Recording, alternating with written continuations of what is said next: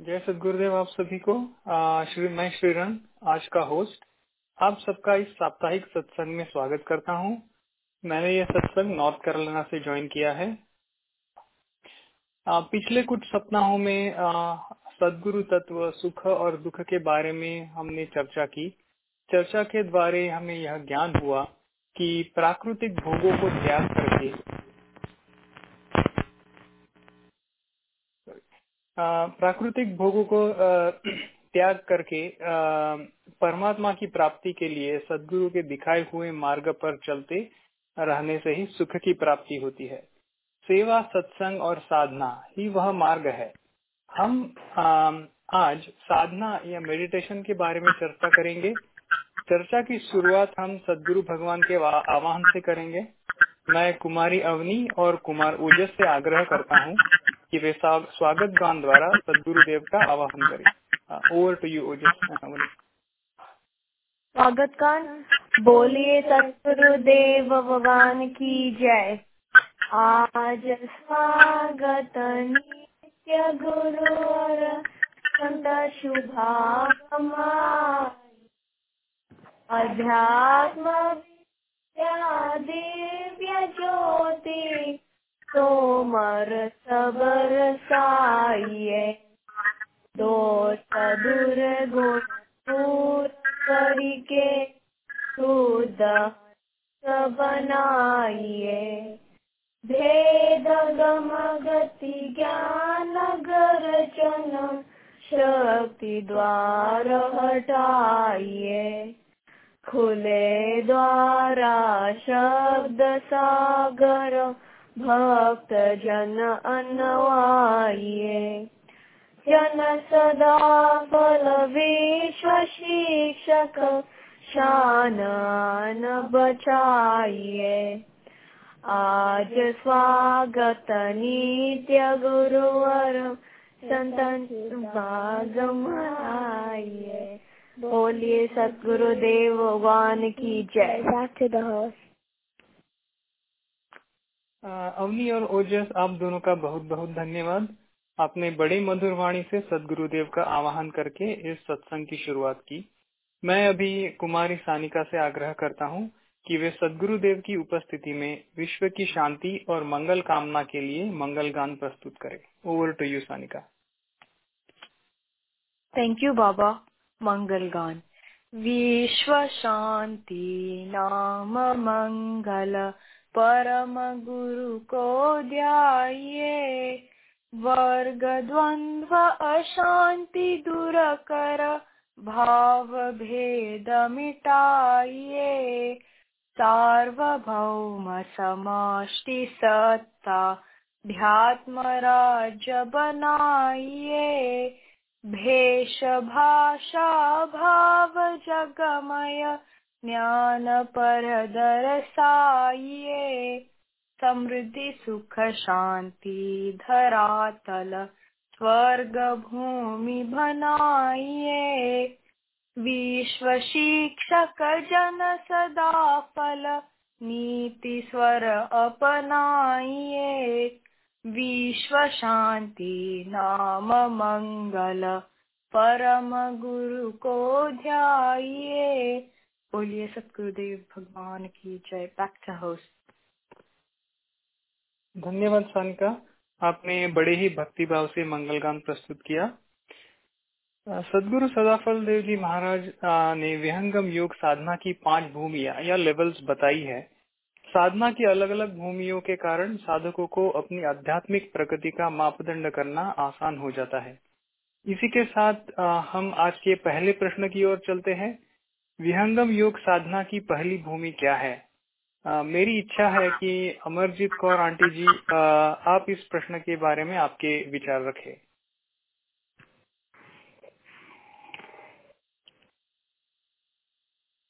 जय सर गुरुदेव। क्या प्रश्न बोले हैं आपने? बीच में बोलने लगता है। हम्म, विहंगम योग साधना की पहली भूमि क्या है? जी धन्यवाद।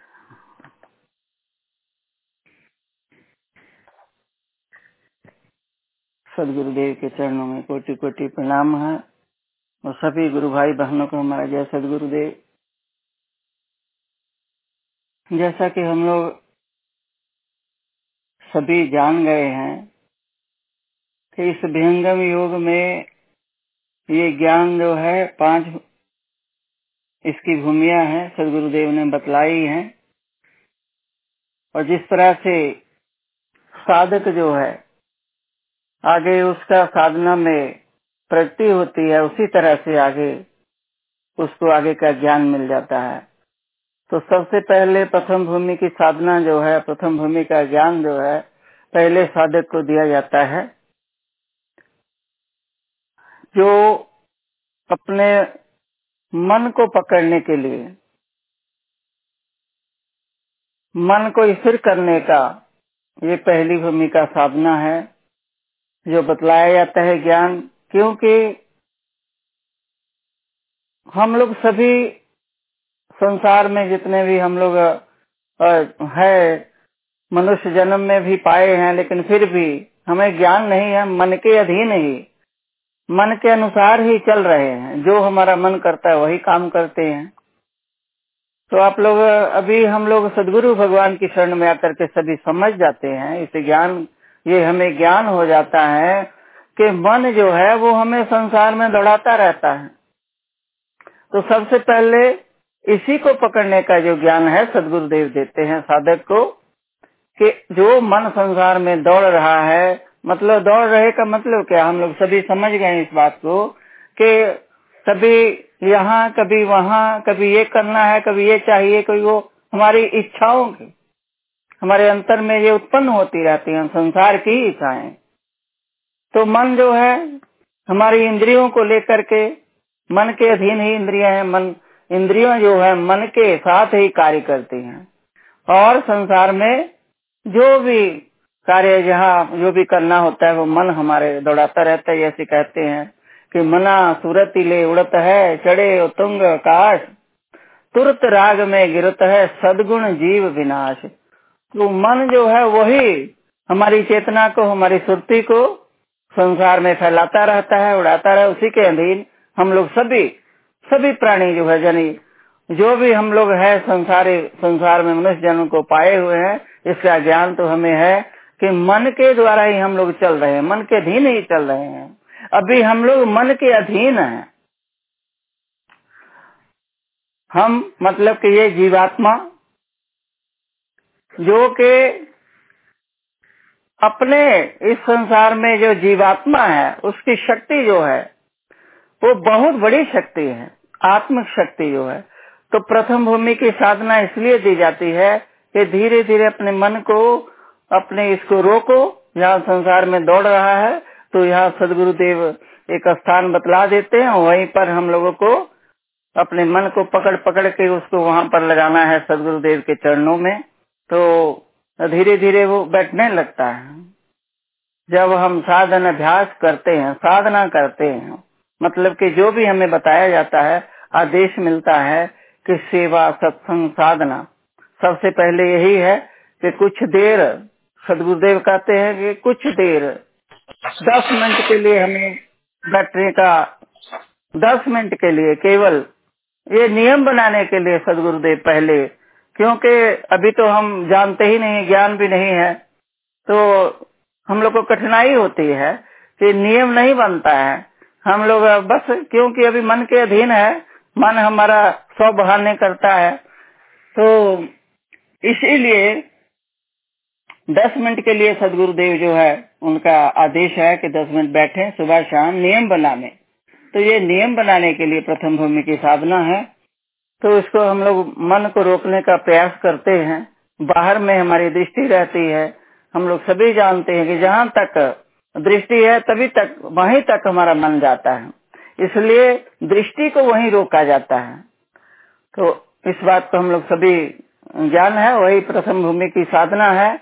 जब यहाँ पर कुछ आपको अनुभव हो जाता है साधक को, तब सदगुरु देव जो है, वो आगे की क्लास में, यानी कि जैसे स्कूल में हम लोग पढ़ते हैं, और एक क्लास पास करते हैं, तब दूसरी क्लास में जाते हैं, उसी तरह से ये ज्ञान है। प्रथम भूमि की साधना जब पूर्ण हो जाती है, कुछ अनुभव होता है। तो हमारा मन जो है टिकने लगता है तब हमें आगे बढ़ाया जाता है। तो यही प्रथम भूमि की साधना है। इसके बारे में और हम चाहते हैं कि हमारे गुरु भाई और भी हैं तो इसमें और कुछ बोले। जय सदगुरुदेव। धन्यवाद आंटी हेलो। आपने हमेशा या आंटी जी आवाज़ आ रही है मेरी? हाँ हाँ आ रही है। धन्यवाद आंटी जी। आपने आ, हमेशा की तरह आज भी इस प्रश्न का अच्छे से समाधान किया। आ, मैं चाहूँगा कि किसी और को भी इसमें आ, अपने विचार रखने हो तो वो ज़रूर आगे आए और अपने विचार सबके सामने रखें।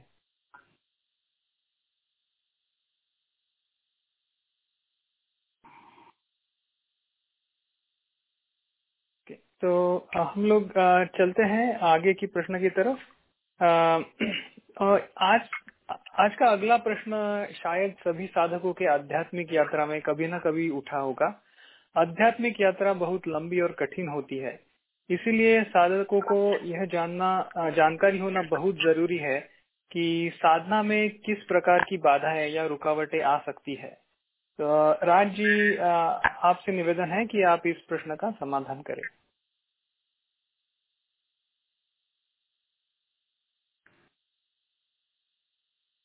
जय सद गुरुदेव श्रीरंग जी मेरी आवाज़ आ रही है? हाँ आ रही है। ओके। पहली बात तो आ, बहुत अच्छे रूप में अमरजीत आंटी जी ने आ, बताया कि हमारे जीवन को कैसे होना चाहिए। और मैं हाल ही में सदगुरु आचार्य श्री धर्मचंद्र देव जी महाराज द्वारा बहुत सारे लेख लिखे गए थे। उनमें से एक लेख मैं पढ़ रहा था। और उसमें बहुत मतलब बहुत ही सहज भाव से सदगुरुदेव ने बड़ा अच्छा एक लिखा कि जैसे हमारा जो जीवन है, वह कैसे चलता है? हम इच्छा रखते हैं और हमारी इच्छाओं के अनुसार ही हमारे आचरण बनते हैं। अगर कोई भी चीज़ों की हमें प्राप्ति करनी होती है या कुछ भी इच्छा है, हमारे आचरण वैसे बनना शुरू होते हैं। तो जैसे हमारे आचरण बनेंगे, हमारा व्यवहार वैसा बनने लगेगा, हम प्रयत्न भी फिर उस हिसाब से करने लगते हैं। तो ये इस चीज़ का बहुत बड़ा कोर महत्व है कि हमारी इच्छा, हमें इच्छा भी होनी चाहिए कुछ चीज़ों के प्रति। हम संसार के सारे बातों के प्रति इच्छा रखते हैं कार्य करते हैं तो हमें यह, इस चीज़ का भी ज्ञान हो, इच्छा हो कि हमारा जीवन का उद्देश्य क्या है, हम वहाँ पर लगे। ये ये बहुत बहुत ही महत्वपूर्ण चीज़ सबके जीवन में होना चाहिए, हमें विचार करना चाहिए इस बारे में। और जो विहंगम योग की जो प्रथम भूमि के बारे में है उसमें यही कहूँगा कि आज हमारी स्थिति क्या है? आज हमारी स्थिति है, हमारे पास इंद्रियाँ है, वाणी है शरीर है, मन है और हम जो भी कार्य करते हैं, वो इनके माध्यम से करते हैं। इसके ऊपरम या बाहर कुछ और नहीं है, या उसका हमें ज्ञान भी नहीं है, या कहूँ तो। तो हम जो भी प्रयास, प्रयत्न, इच्छा, जितनी भी चीज़ करते हैं, वह हम इस संसार में जो दृश्य दिखते हैं, जो भी चीज़ें मौजूद हैं, उनके प्रति हमारा लगाव है, उनके प्रति हम कार्य के लिए इच्छा करते हैं, प्रयत्न करते हैं, और हमारा व्यवहार भी वैसा ही है। लेकिन इन सारी चीज़ों में जब हम जुड़ने लग जाते हैं अध्यात्म से और अध्यात्म के मार्ग में बढ़ने लगते हैं, हमें इच्छा होती है कि हाँ मुझे भी परमात्मा की प्राप्ति करनी है, इस शरीर, ये जीवन का एक उद्देश्य है। और उस उद्देश्य के प्रति भी मुझे लगना है। तो जैसे सदगुरुदेव ने भी कहा सर्वेद में कि लक्ष्य बनाओ प्रभु मिलन जीवन का उद्देश्य प्रभु प्राप्ति सब मिलन है नास अमिल जगवेश। तो इस संसार में हमारी इच्छा ज़रूर हमें बना के उसके लिए प्रयत्न करना चाहिए। हमारे सारे दिन भर के कार्य में एक कार्य या ऐसा भी होना चाहिए जहाँ हम अपने आप के लिए लग रहे हो परमात्मा प्राप्ति के लिए लग रहे हो। तो जब ये हो भी जाता है बहुत सारे लोगों के साथ ये सब चीज़ हो भी जाती है उसके बाद भी हम आ, साधना का मार्ग भी सीखते हैं और करना प्रारंभ भी करते हैं। लेकिन फिर समस्या हो जाती है कि चल नहीं पाता ठीक से। तो इस बारे में क्या करें? तो इसके लिए आ, कोई भी चीज़ों को घटित होने के लिए आमतौर पे देखा जाता है कि तीन चीज़ें बहुत महत्वपूर्ण होती हैं। क्या क्या स्थान समय और वह व्यक्ति। तो जब हम स्थान की बात करते हैं तो हमारी योग साधना क्यों नहीं हो पाती? बहुत समय तो ये है कि हमारे घर में एक निश्चित स्थान ही नहीं है। पहली तो इच्छा होनी चाहिए, हमारे पास इच्छा होनी चाहिए, उसके लिए हमारा कुछ व्यवहार भी बने। तो व्यवहार बनाने में हमारे पास स्थान होना चाहिए, जो साफ़ सुथरा रहे हाँ जहाँ पर हम नियमित बैठ करके साधना कर सके, जो शांत हो। वो ऐसा स्थान हो जो कि मन वहाँ पर बैठने के लिए लग जाए। ऐसा नहीं कि आपका स्थान बहुत दूषित है शोर शराबा है गंदा है तो आप वहाँ पे बैठेंगे भी तो मन दौड़ाएगा अच्छा ये ये हो रहा ये हो रहा तो इन सब चीज़ों से दूर बने। तो हमें ऐसे स्थान को बनाना चाहिए अपने घर में ज़रूर बनाना रखना चाहिए या उस, उसका उसका एक जगह हम निश्चित करके उस चीज़ को वैसा बनाना शुरू करें। क्योंकि जब हमें अपने लिए लगना है तो ये चीज़ आवश्यक है। दूसरा अगर हम बात करें तो समय की तो स्थान भी मान लीजिए आपके पास हो जाता है लेकिन क्या है? आपका समय ठीक नहीं रहता। आप कभी आ, उठते आप आ, मतलब उठने का समय अलग है सोने का समय भी बहुत ही मतलब ठीक नहीं है। तो क्या होगा? तब भी आप साधना अभ्यास आपका चलेगा नहीं। कुछ दिन चलेगा फिर टूट जाएगा। तो उसके लिए समय भी निश्चित हो। और दूसरी बात है, समय अनुकूल भी हो। अनुकूल क्यों? क्योंकि अगर आप का जैसे दिनचर्या शुरू होती है, नौ बजे मान लीजिए आपको ऑफ़िस के लिए काम करना है, और अब आप सोचेंगे कि मैं उस समय उठ के बैठू, ध्यान करूँ तो वह दिक्कत है। क्योंकि मन आपको फिर याद दिलाएगा, नहीं, अभी तो ऑफ़िस का समय हो रहा है, जल्दी कर लो, जल्दी कर लो। तो उसमें मन शांत नहीं है। मन वहाँ पे ध्यान के, अभ्यास के लिए प्रिपेयर्ड ही नहीं है। तो हमें क्या चाहिए? समय भी अनुकूल चाहिए।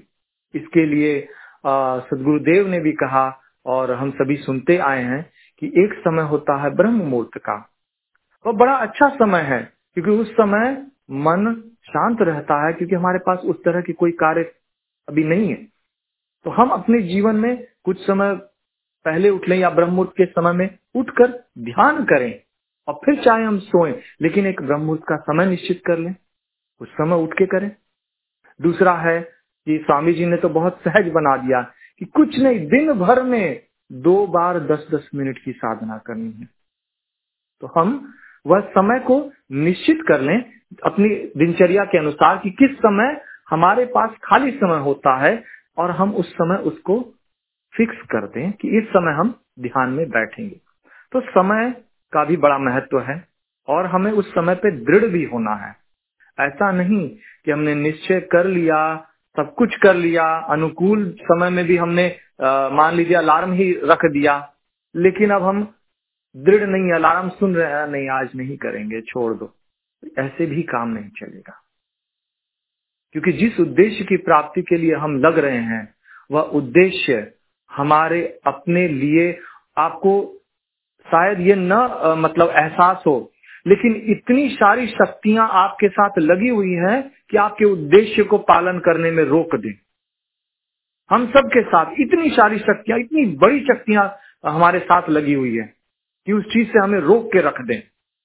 हमारे साथ ये पाँचों जो इंद्रियाँ और मन दिए गए हैं और हमें ये संसारिक संसार में जहाँ है, जहाँ पर आपकी तरह तरह के ताप हैं, ये सब हमें रोक देंगे।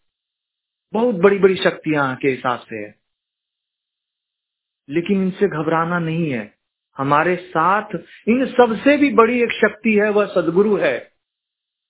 अगर हम वो हमारे साथ हैं, हम उनके शरण में हैं तो हम अपने आप में अगर दृढ़ निश्चय कर लें, उनसे प्रार्थना करें और थोड़ा प्रयास करें तो हमारा मन ज़रूर रुकेगा। हम अगर उठे तो सही हम बैठे तो सही तो वह चीज़ हम निश्चित करके दृढ़ हों।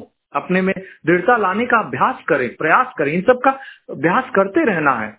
आपसे छूटेगा, फिर अभ्यास करना है। मैं जब छोटा था तो हमारे एक घर पर एक संत आते थे, संत कपिल मुनि।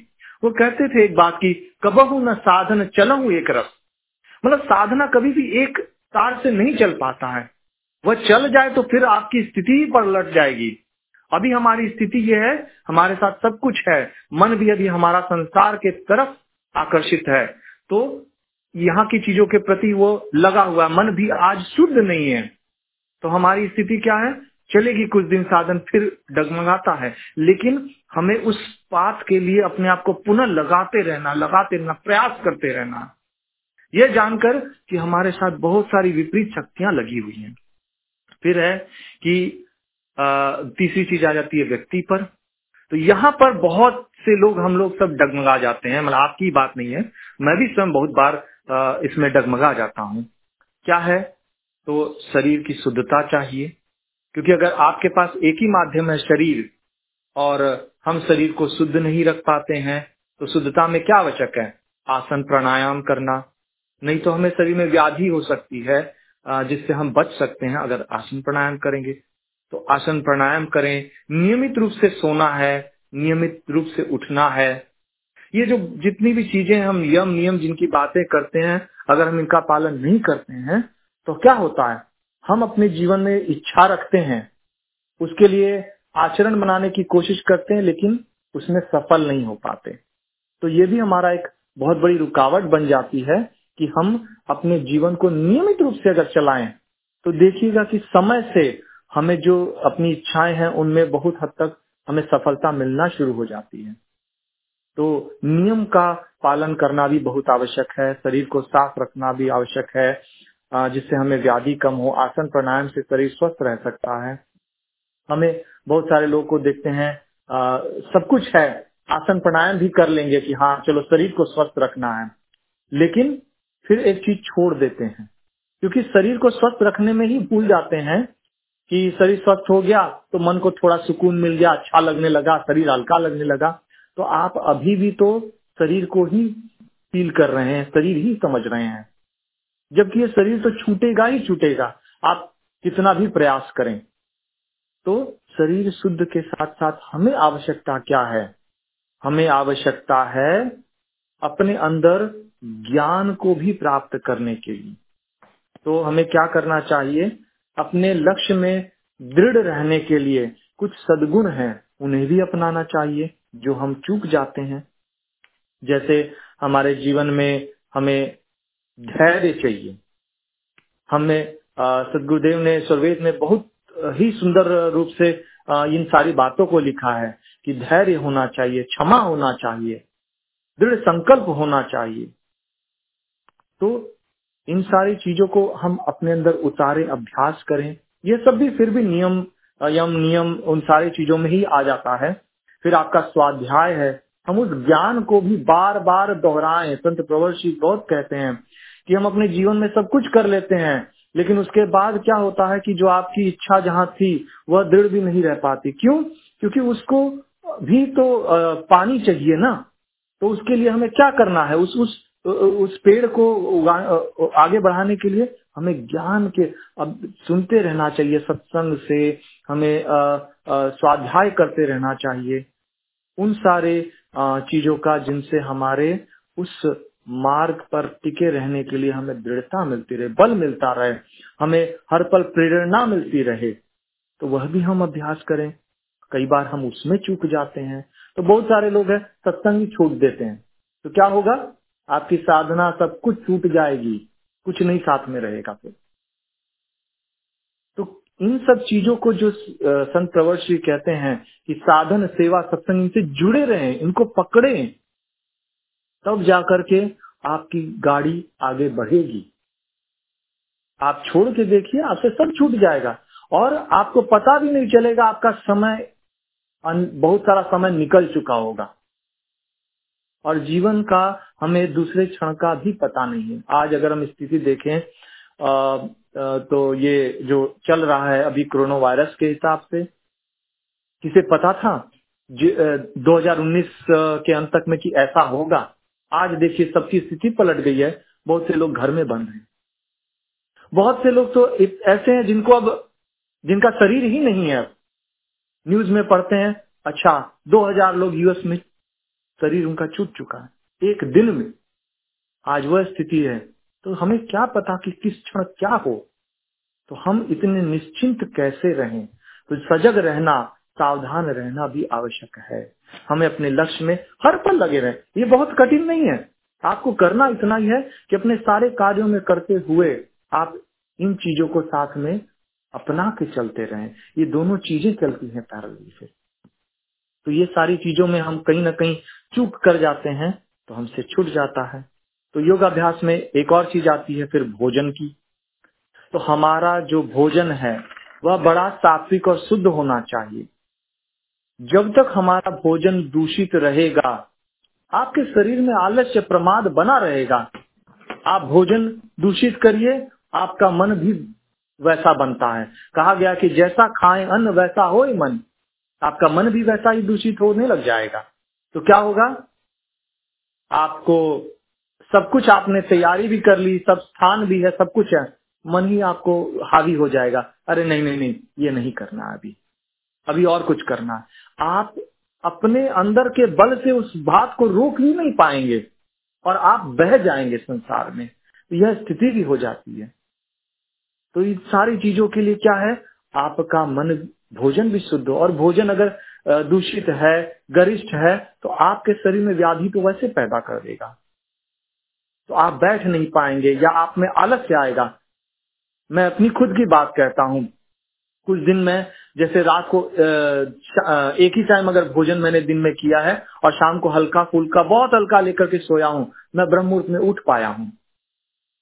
और मैंने अगर रात को भोजन कर लिया अच्छे से, क्या हुआ?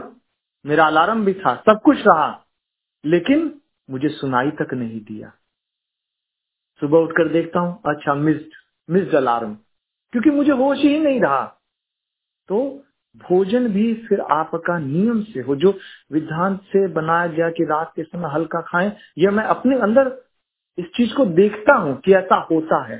तो जिस लक्ष्य के लिए अगर मुझे लगना है तो मैं उसमें अपने लिए हर दिन कुछ ना कुछ प्रयास करूँ कि मैं उसमें लगा रहूँ। पुनः मुझे फिर प्रयास करना है कि मैं फिर कम खाऊं और मैं ब्रह्म उसमें साधना करने के लिए उठ सकूँ।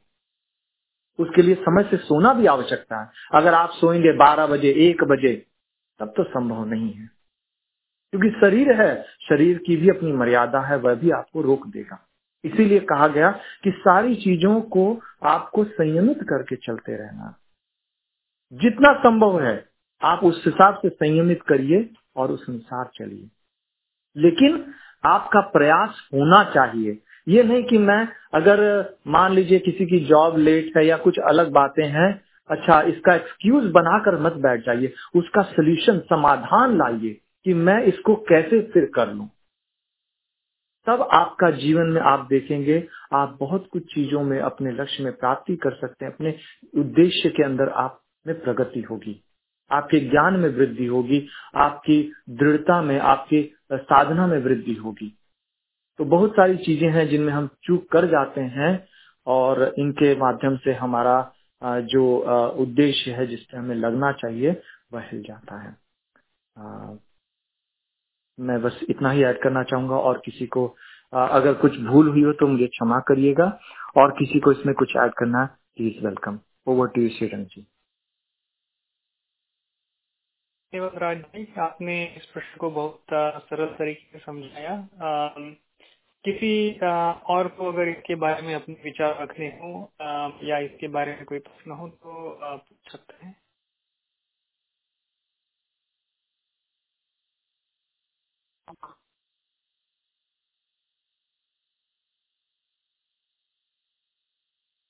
जय सगुदेव श्रीरंग जी सब कुछ तो राज्य ने रख ही दिया।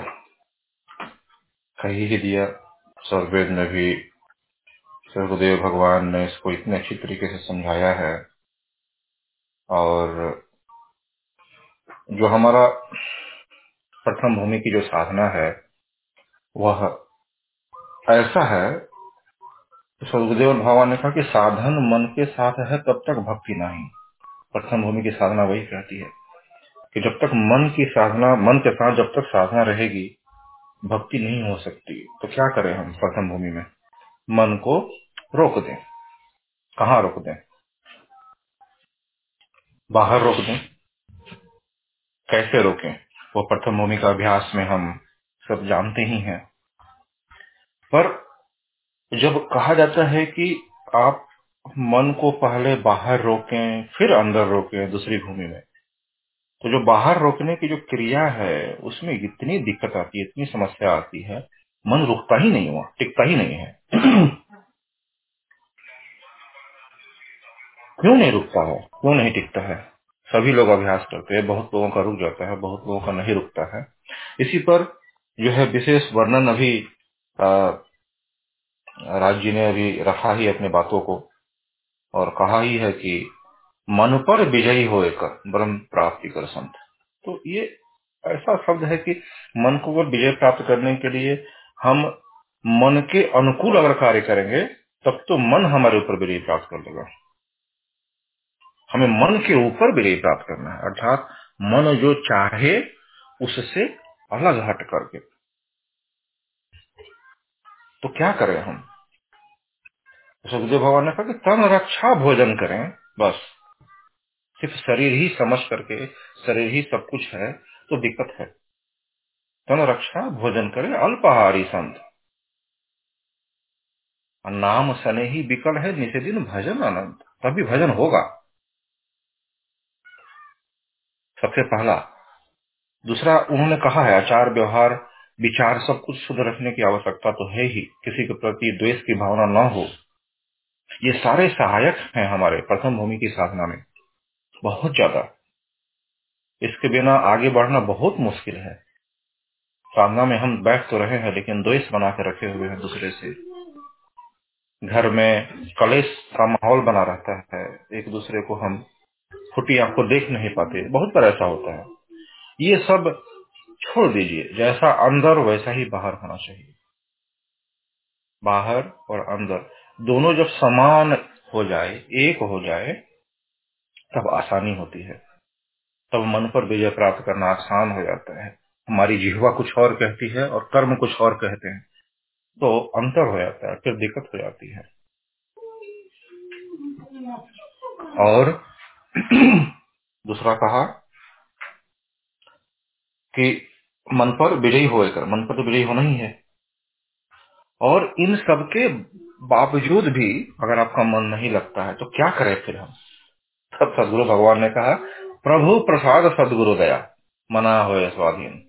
अन्य युक्ति कोई नहीं लगे, सदगुरु चरण अधीन सब फेल हो जाए तो एक ही युक्ति है जो सौ प्रतिशत कार्य करती है। अपने मन को सदगुरु के चरणों में लगा दें। अपने मन को वहाँ उनके चरणों में दे दें। और क्या करें फिर?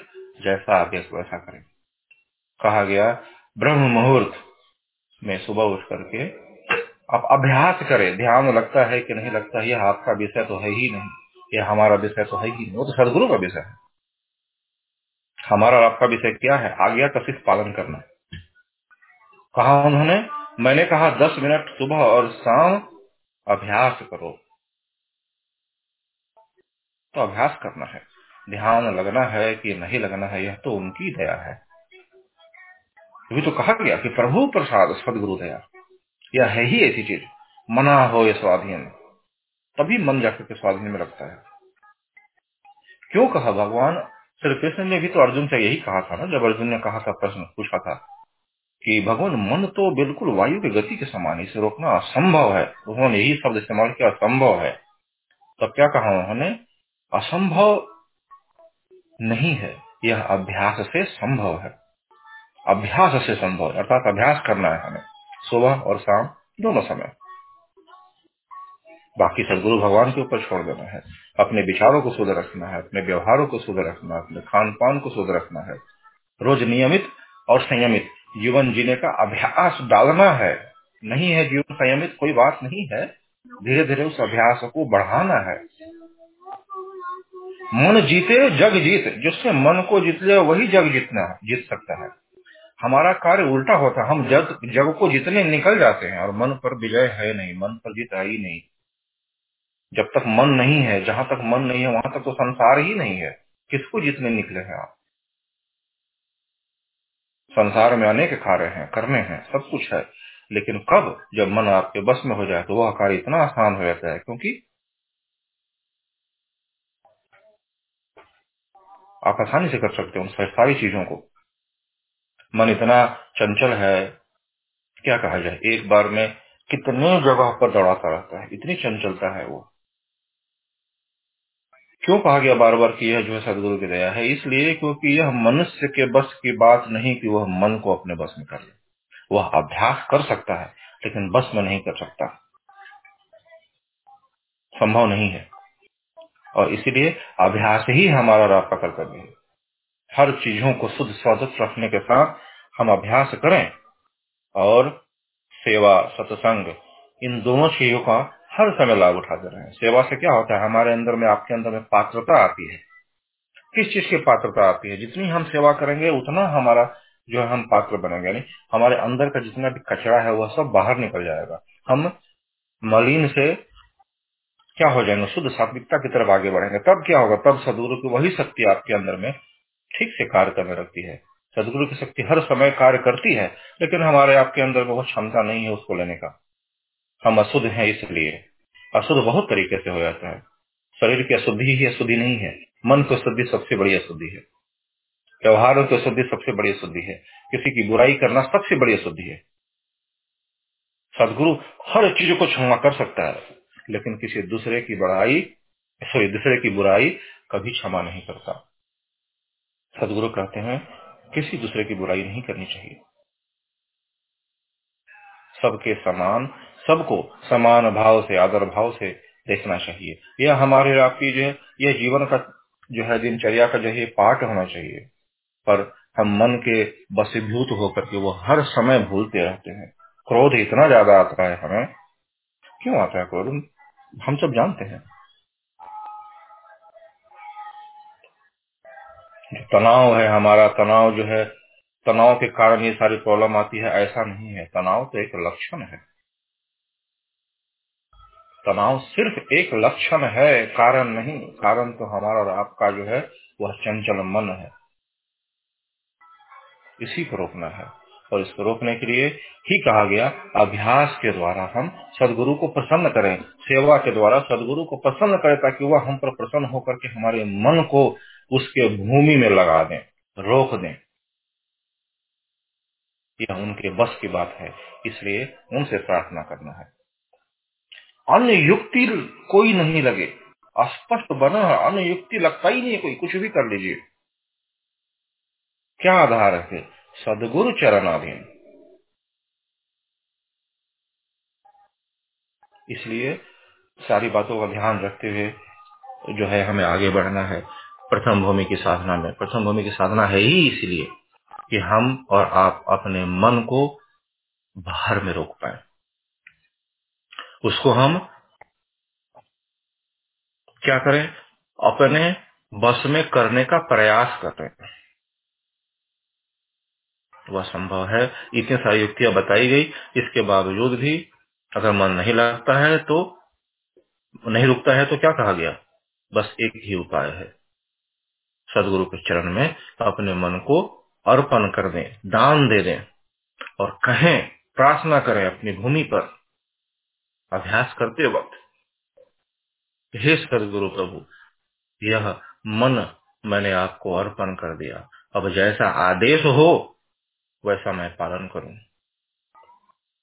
तब यह मन धीरे धीरे रुकने लगेगा। कहानी भी एक बहुत प्रचलित है। एक राजा जो है बहुत ही व्याकुल रहता था, बराबर। घर को छोड़ करके निकल गया एक मुनि के पास, और मुनि ने क्या कहा, इतने व्याकुल हो कोई बात नहीं है, एक ही उपाय है, अपने सारे राजपाट मेरे नाम कर दो। उन्होंने सारा राजपाट जो है उस मुनि के नाम कर दिया, उस संत के नाम कर दिया। फिर संत कहते हैं, अब मेरे आदेश से इस राज्य का संचालन करो। जैसा मैं कहता हूँ, वैसा करो। अब तब पूछते हैं कि, अब बताओ राजन अब कैसा महसूस हो रहा है? जब कहते हैं, प्रभु, ये तो लगता ही नहीं, अब तो कोई टेंशन ही नहीं है। क्यों नहीं है टेंशन? क्योंकि वह कर्तव्य के रूप में राज्य का पालन कर रहे हैं।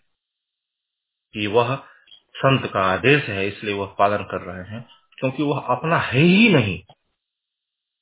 हमने इस पूरे संसार को ही तो अपना मान बैठा है। यही तो है। मन को ही अपना मान बैठा है। इस पूरे शरीर को अपना मान बैठा है, जो नहीं है हमारा। ये संसार में हम रहते हैं, इससे बाहर निकलने के लिए ही तो यह संसार है। एक आधार है, भूमि बनाई गई, जहाँ बैठ करके विशेष रूप से अभ्यास करके हम आगे बढ़ते हैं। इसी संसार में नहीं रह जाना है। समस्या हमारी वही है, हम जब नदी में जाते हैं तो नदी के सही दिशा की तरफ़, तैर करके पार निकलने की कला ही तो है यह। उसी कला की तरफ़ आगे बढ़ना है। पहले स्विमिंग सभी को नहीं आती, लेकिन धीरे धीरे सीखते हैं। वही अभ्यास है, अभ्यास से वो स्विमिंग सीख लेता है। उसी अभ्यास से हमारा क्या होता है, मन भी धीरे धीरे रुक जाता है। बस हमें नियमित अभ्यास करना है, सुबह शाम।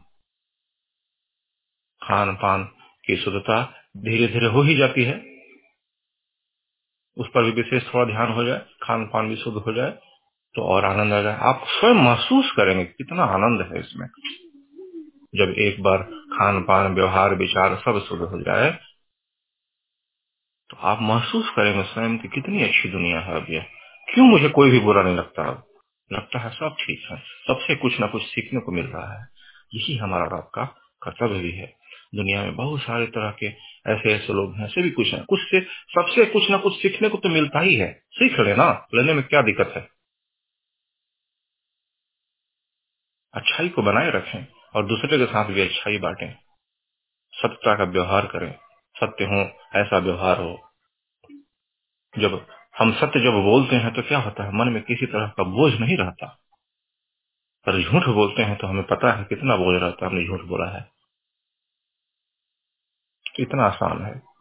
तो हम आसानी की तरफ़ आगे बढ़ें, उसके ऊपर चलें और प्रयास करें, उसी अभ्यास का सदगुरु चरणों में अपने मन को छोड़ करके तो प्रगति अवश्य होगी, ऐसा है और आगे होता है, सभी के लिए होता है। यह लेबोरेटरी प्रूव्ड है।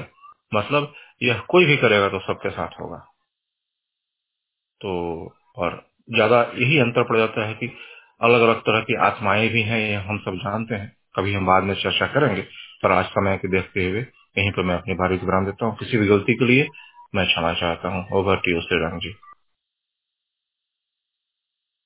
Thank you Niranjan ji आपने इस प्रश्न में काफ़ी अच्छे से अपने विचार जोड़े। तो ये प्रश्न के उत्तरों के साथ हमको हमारे आगे वाले प्रश्न का भी उत्तर मिल गया। आगे वाला प्रश्न ये था। मैं और इस, उसको जानने के लिए काफ़ी उत्सुक था कि साधना में कौन सी चीज़ें मदद करती है। तो आ, किसी और को इस प्रश्न में कुछ और जोड़ना हो अपने विचार रखने हो तो आगे आए।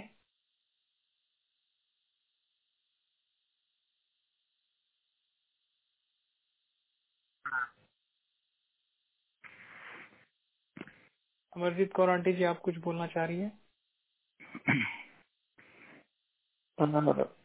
हाँ हमारे, हम देख रहे हैं कि समय अब तो ज़्यादा है नहीं, लेकिन दो बात रखूँगी। तो साधना में कैसे आगे बढ़े, इसमें कौन, क्या हम मतलब के करने में हमें कैसे मदद मिल सकती है? सबसे पहले जो ज्ञान हमने लिया है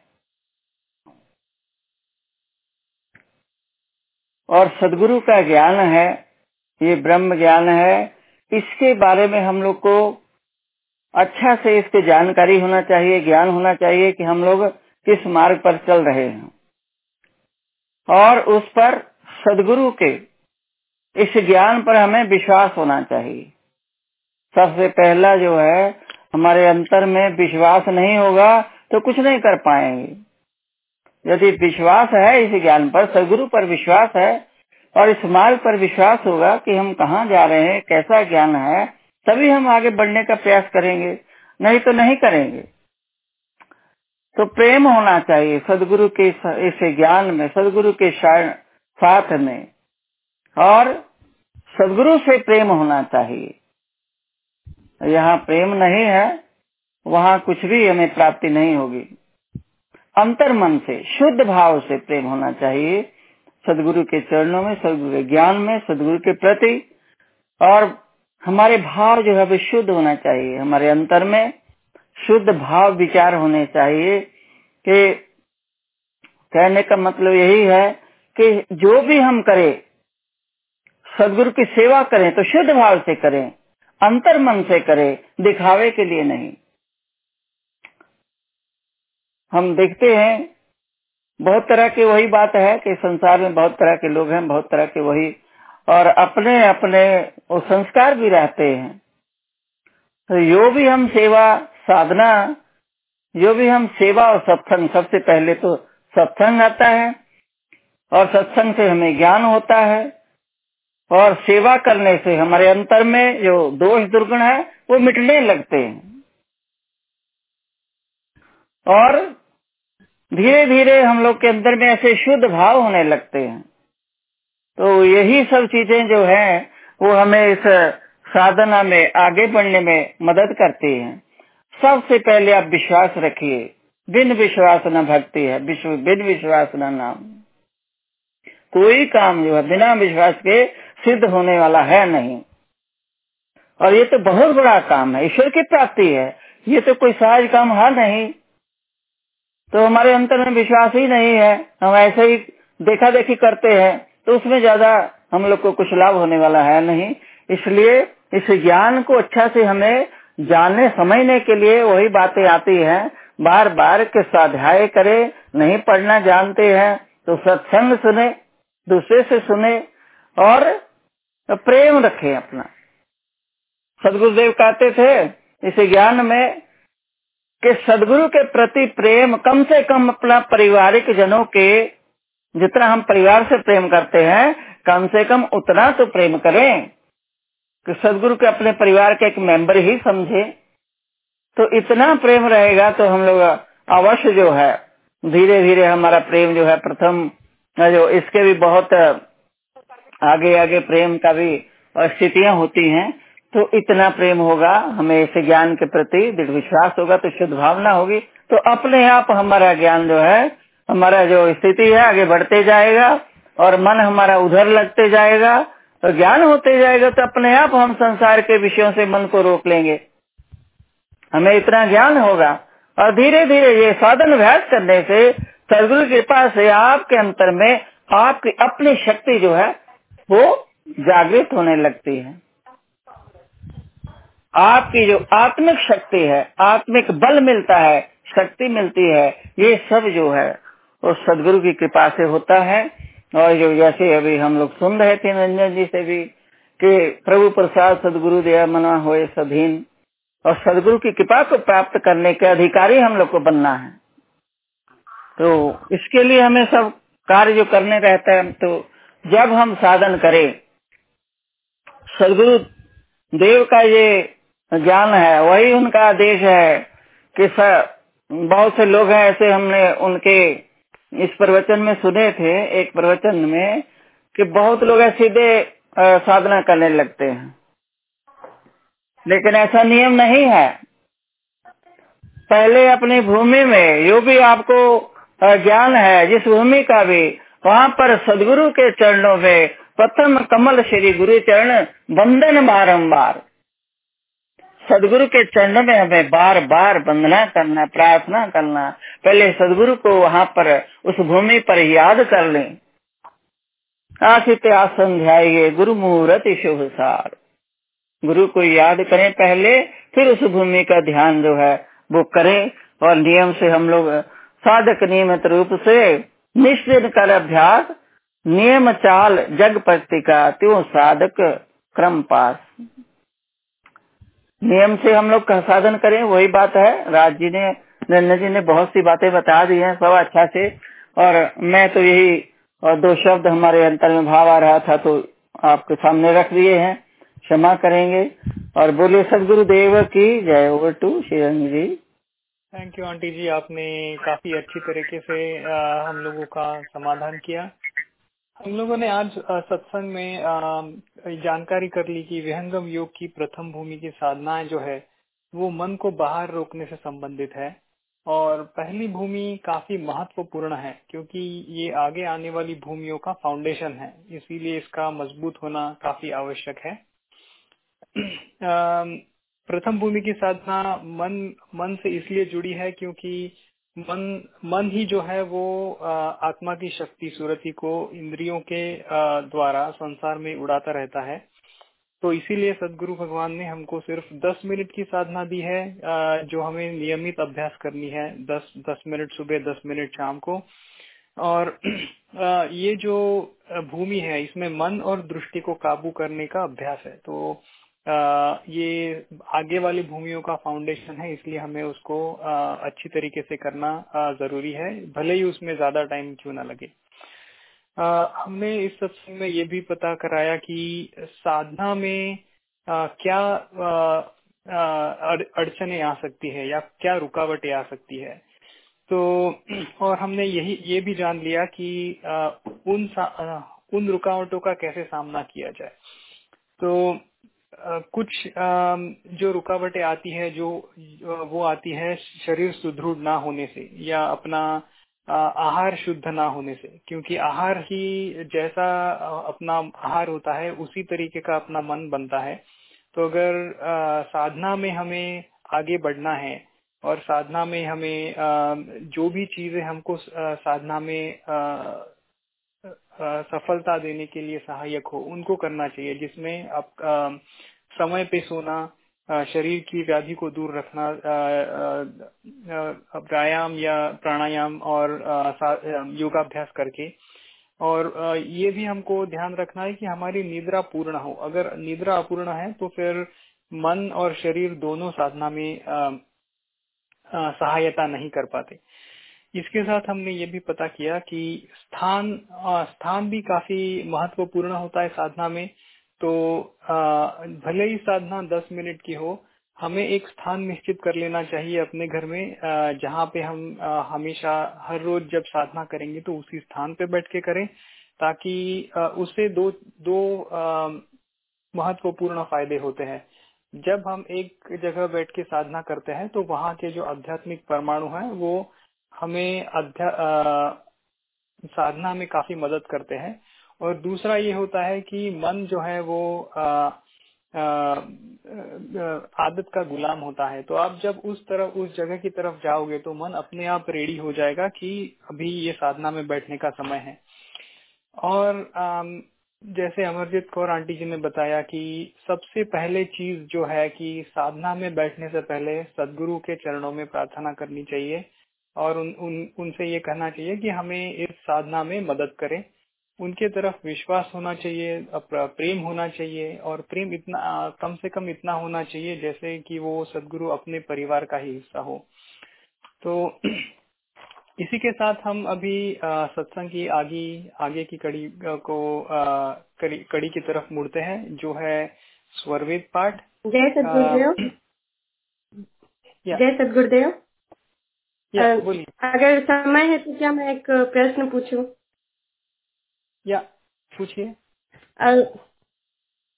किसी ने मुझसे पूछा था कि अगर कोई व्यक्ति विहंगम योग से जुड़ा नहीं हो और सदगुरु से जुड़ा नहीं हो और वो नियमित साधना करे तो क्या वो व्यक्ति साधना में आगे बढ़ सकता है उसे प्राप्ति हो सकती है या नहीं?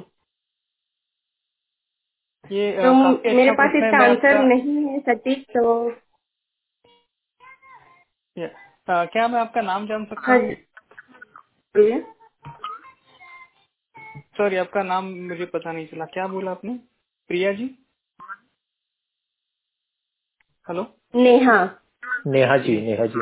Neha Neha okay thank you Neha ji. ये काफ़ी बहुत अच्छा और महत्वपूर्ण प्रश्न है क्योंकि हमेशा ऐसा देखा गया है कि लोगों को लगता है साधना में जुड़ जाने से अध्यात्म में प्रगति होगी।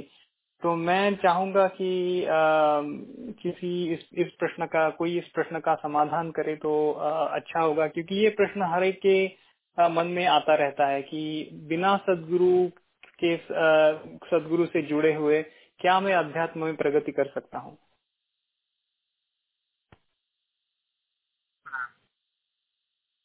आंटी, आप लें इस प्रश्न को।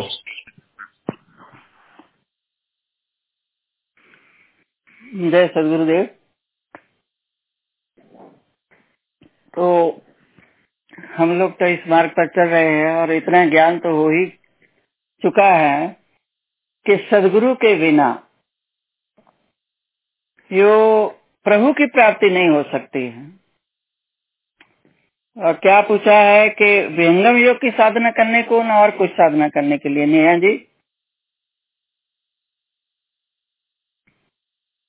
हेलो मेरी आवाज़ आ रही है? हेलो हेलो उनका प्रश्न हाँ जी जी। हाँ जय विहंगम हाँ विहंगम योग की साधना? विहंगम या कुछ नहीं- और? नहीं। अच्छा। नहीं वो विहंगम योग से अगर नहीं जुड़े हो और अपना ही साधना खुद से कर रहे हो तो ये है प्रश्न। ऐसा नहीं हो सकता है। तो अपनी जो साधना करते हैं कुछ भी करते हैं उसका उनको फल तो मिलेगा ही। कुछ भी हम लोग करते हैं उसका फल तो मिलता ही है। लेकिन जो हमारा लक्ष्य है उसकी प्राप्ति नहीं होगी। और क्यों हम साधना कर रहे हैं इसका हमें ज्ञान होना चाहिए। क्या साधना करने कर रहे हैं उसका भी ज्ञान होना चाहिए। बहुत तरह का ज्ञान है संसार में। ज्ञान का कोई अंत नहीं है। ज्ञान तो सागर भरा हुआ है। लेकिन आप क्या चाहते हैं? क्या पाना चाहते हैं? ये आपको ज्ञान होना चाहिए। आप किस लिए साधना कर रहे हैं? यदि आपको ये पता है, ज्ञान है तो यदि आपको प्रभु की प्राप्ति के लिए साधन करना है तो ऐसे भी ऐसे भी बिना गुरु के कोई भी साधना नहीं करना चाहिए। ये बहुत जगह हमने पढ़ा भी है, सुना भी है कि कोई भी हमें जो साधना है, जो उसका जानकार है उससे सीख करके करना चाहिए अपने मन। इससे हम लोगों को आगे में मने प्रगति भी नहीं होगी और इसमें कुछ कष्ट होने का भी रहता है। ऐसा बात हमने पढ़ा भी है, सुना भी है। तो जो जिस अ, जिस ज्ञान का जो ज्ञाता है उसी के पास जाना चाहिए उससे सीखना चाहिए पहले तब जाकर के हमें कोई भी साधना जो है वो करना चाहिए। तो यदि आपके आपको प्रभु प्राप्ति का साधन करना है तो उसके लिए भी और भी ऐसे हम लोग जानते हैं कि संसार में कोई भी ज्ञान प्राप्त करते हैं तो हम लोग गुरु के पास जाते ही हैं। हम लोग पढ़ने के लिए स्कूल में जाते हैं क्यों जाते हैं? घर में बैठ के भी वो किताब पढ़ सकते हैं। लेकिन नहीं, इसका नियम है। वो ज्ञान जो है, वो गुरु ही देता है, शिक्षक ही देता है। तो इसलिए अपने मन से जो करेंगे, वो हमें कुछ ज्ञान ही नहीं होगा कि हम सही चल रहे हैं कि गलत चल रहे हैं। और यदि गुरु होगा तो वो हमें रास्ता दिखा देते हैं कि वो आप भाई सही जा रहे हैं कि गलत जा रहे हैं। और यदि प्रभु प्राप्ति का मार्ग चाहिए तो उसी का जो ज्ञाता है, उसको जो देने वाला है तो उसकी शरण में जाना बहुत ज़रूरी है। ये तो नियम है ऐसा, क्योंकि प्रभु प्राप्ति का जो मार्ग है, जो ज्ञान है, वो सदगुरु के शरण में जाने से ही प्राप्त होता है। और भी ऐसे संसारिक ज्ञान के लिए हम लोग अपने मन से कोई भी ज्ञान प्राप्त नहीं कर सकते हैं। क्यों खुले हुए हैं? स्कूल, कॉलेज इसीलिए खुले हैं ऐसे भी देखते हैं जो साधन बहुत लोग बहुत तरह का योग करते हैं तो उनके भी गुरु हैं। इसलिए हमारे हिसाब से तो यही बात है। और कुछ अ, कोई जानता हो तो हम चाहते हैं कि वो भी अपने विचार रखें। जय सदगुरुदेव। मैं जस्ट इसी आंटी जी की बात पर ही उन्होंने कुछ दो पॉइंट मेरे ऐड करना चाहूँगा। जैसे कि कोई भी व्यक्ति अगर वह किसी दलदल में फंसा हुआ है तो वह अपने आप से जितने भी हाथ पैर मारेगा तो भी नहीं निकल पाएँगे। तो समस्या यही है कि जो आंटी जी ने बात कही कि हम अपने जीवन में अ, हमें ज्ञान ही नहीं प्राप्त होगा। अ, साथ ही साथ दूसरी बात यह है कि अगर अ, हम अपने आप को अ, अ, इसके लिए जो सदगुरु की आवश्यकता है तो हमें ये ज़रूर जानना चाहिए कि ठीक है, हम जिसको भी गुरु मान के अगर आज आगे चलें, हमें उनकी परख भी होनी चाहिए कि वह वाकई में सच्चा सदगुरु है भी कि नहीं। तो इसके लिए भी बहुत सारे प्रमाण दिए गए हैं और उसमें सबसे बड़ा है कि जो भी सदगुरु होते हैं, एक बात ये भी कही जाती है कि ग्रंथ रचे अध्यात्म का। तो जो आध्यात्मिक ग्रंथ को लिखता है जिसके ग्रंथ के अंदर में अनुभव का ज्ञान भरा हो जहाँ पर आपको आध्यात्मिक चेतन शक्ति जहाँ पर बह रही हो जिनके अंदर में उन्हें सदगुरु माने। और सदगुरु का शरण फिर आप ले करके इस अपनी साधना को करें। तो आ, बिल्कुल यही ऐड करूँगा कि आ, इसमें सदगुरु की आवश्यकता है और आपको पहचान करनी होगी कि सदगुरु है कौन। और अगर आप में इच्छा है, प्राप्ति की दृढ़ इच्छा है तो निश्चित ही परमात्मा दया करते हैं, सदगुरु दया करते हैं और हमें मार्ग मिलता है। लेकिन बिना सदगुरु के हम अपने ज्ञान में जितना भी अपने से हाथ पैर मारना चाहें, हम प्राप्त नहीं कर पाएँगे। क्योंकि ये जीव के बस की बात ही नहीं है। इवन रामायण भी कहती है कि परबस जीव सबस भगवंता। तो हमारे साथ में तो अपना मन भी हम बस में करने की क्षमता नहीं है। तो हम उससे बाहर जा भी नहीं सकते हैं। हमारी सीमा बन जाती है मन प्रकृति के अंदर ही, उससे बाहर भी हम नहीं निकल सकते। चाहे कोई भी साधन हम लें। इसीलिए सदगुरु का महत्व तो होता है। बहुत बड़ा सदगुरु का, की दया होती है, तब जाकर के हम इस प्रकृति मंडल से पार हो पाते हैं। एक एक क्षण जब आप व्यंगम योग की साधना में आगे बढ़ेंगे तो आपको अनुभव होगा कि आपके अंदर में कोई भाव, कोई भी विवेक भी अगर जागृत हो रहा है तो वह भी सदगुरु की दया से आप में वो शक्ति आती है, आपका विवेक जागृत होता है, आपका मन परिवर्तन होता है। आप अपनी क्षमता से कोशिश भी करेंगे तो आप साधना करेंगे, उस साधना का आपको लाभ मिलेगा, ऐसा नहीं है। लेकिन जहाँ पर बात आएगी अध्यात्म की तो वहाँ पर सदगुरु की शक्ति चाहिए आवश्यक है जो आपकी चेतना को संभालते हुए आगे ले जाए। नहीं तो आगे मार्ग ऐसा कठिन है कि आप कहीं भी गिर सकते हैं और सदगुरु ही आपको संभाल के ले जाता है। तो इसीलिए आवश्यकता है कि पूर्ण सदगुरु को खोजें, उनके ज्ञान को खोजें, उस ज्ञान को प्राप्त करें और फिर उस सदगुरु की शरण लेकर आप आगे बढ़े। तो विहंगम योग में हम सब सौभाग्यशाली हैं कि यहाँ पर जो सदगुरु हैं, उन्होंने अपने जीवन में प्रथम अपने अनुभव किया सारे ज्ञान को और उस अनुभव को उन्होंने लिखा। उन्होंने जितने भी ग्रंथों को, आध्यात्मिक जो भी बातें लिखी, उन्होंने यही कहा कि इन सब का आधार मेरा अपना आध्यात्मिक अनुभव है। तो ऐसे अनुभव के साथ जब हम साधन करते, जब उनके स्वर्वेद उनके ग्रंथों को हम जब पढ़ते हैं तो क्या होता है? हमें मार्गदर्शन मिलते जाता है हर समय कि हम कहा जा रहे हैं। तो यही कहूँगा कि आ, आप खोजे सदगुरु को और सदगुरु शरण लें बिना सदगुरु की शरण के मार्ग आगे कठिन है। जय Shri thank you Raj ji so Neha ji आपको आपके प्रश्न का उत्तर मिल गया? जी जी ज़रूर। Thank you aunty ji thank you Raj भैया जय सदगुरुदेव। गुरु वंदना। प्रभु कल्प शांत समाज उत्तम सर्वधर्म आचार्य है। जिमि नद्य आश्रित सिंधु के है विश्व पथमय कार्य है। प्रभु सत्य संत समाज तेरा, आप रक्षा कीजिए। जन सदा फल ज्ञान भक्ति रिद्धि दिन दिन कीजिए बोले सतगुरुदेव की जय होस्ट धन्यवाद सानिका। आरती के माध्यम से हम सब संशय को दूर करने की मांग करते हैं। मैं फिर से कुमारी सानिका से विनती करूँगा कि वे आरती की आखिरी पंक्तियाँ प्रस्तुत करें। सभी लोगों से निवेदन है कि वो आरती के लिए अपनी अपनी जगह पर खड़े हो जाएँ। Over to you, Sanika. Thank you. आरती गति चंद्रमा सेवक नयन चकोर पलक पलक निरखत रहे गुरुमूर्ति की ओर श्वेत श्वेतमय श्वेत है श्वेत श्वेतमय श्वेत तीन पाद अमृत भरा श्वेत महानद श्वेत अष्ट चक्र सब शून्य पर धरा धरा के पार। तहा सदा फल घर किया भूल पड़ा संसार। बोलिए सतगुरुदेव की जय बैक धन्यवाद सानिका आपने बड़े ही मधुर वाणी से गुरु वंदना और आरती प्रस्तुत की। आ, सभी लोगों से निवेदन है कि वो अपने अपनी जगह पर बैठ जाए।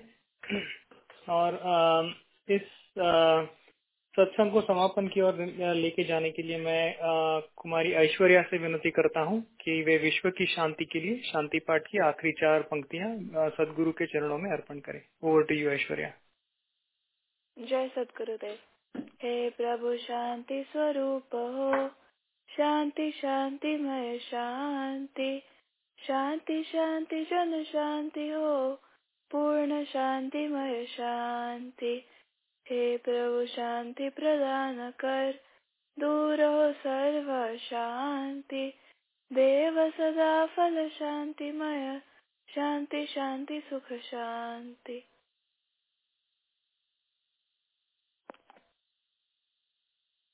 थैंक यू ऐश्वर्या ने बड़े ही मधुर वाणी में शांति पाठ प्रस्तुत किया और uh, इस uh, सत्संग का समापन किया। मैं आप सभी लोगों को धन्यवाद देना चाहूँगा जिन्होंने सत्संग में अपने समय का योगदान देकर उसे सफल बनाया। खासकर अवनी ओजस सानिका ऐश्वर्या राज जी निरंजन जी अमरजीत कौर आंटी जी योगेश जी और नेहा जी आप आप सबके एक्टिव पार्टिसिपेशन के लिए धन्यवाद। मैं आशा करता हूँ कि हम सब आ, अगले सब सैटरडे भी इस सत्संग से फिर जुड़ेंगे। मैं सदगुरुदेव के चरणों में प्रार्थना करता हूँ कि आपका दिन मंगलमय हो और आपकी परिवार में शांति बनी रहे। जय सदगुरुदेव।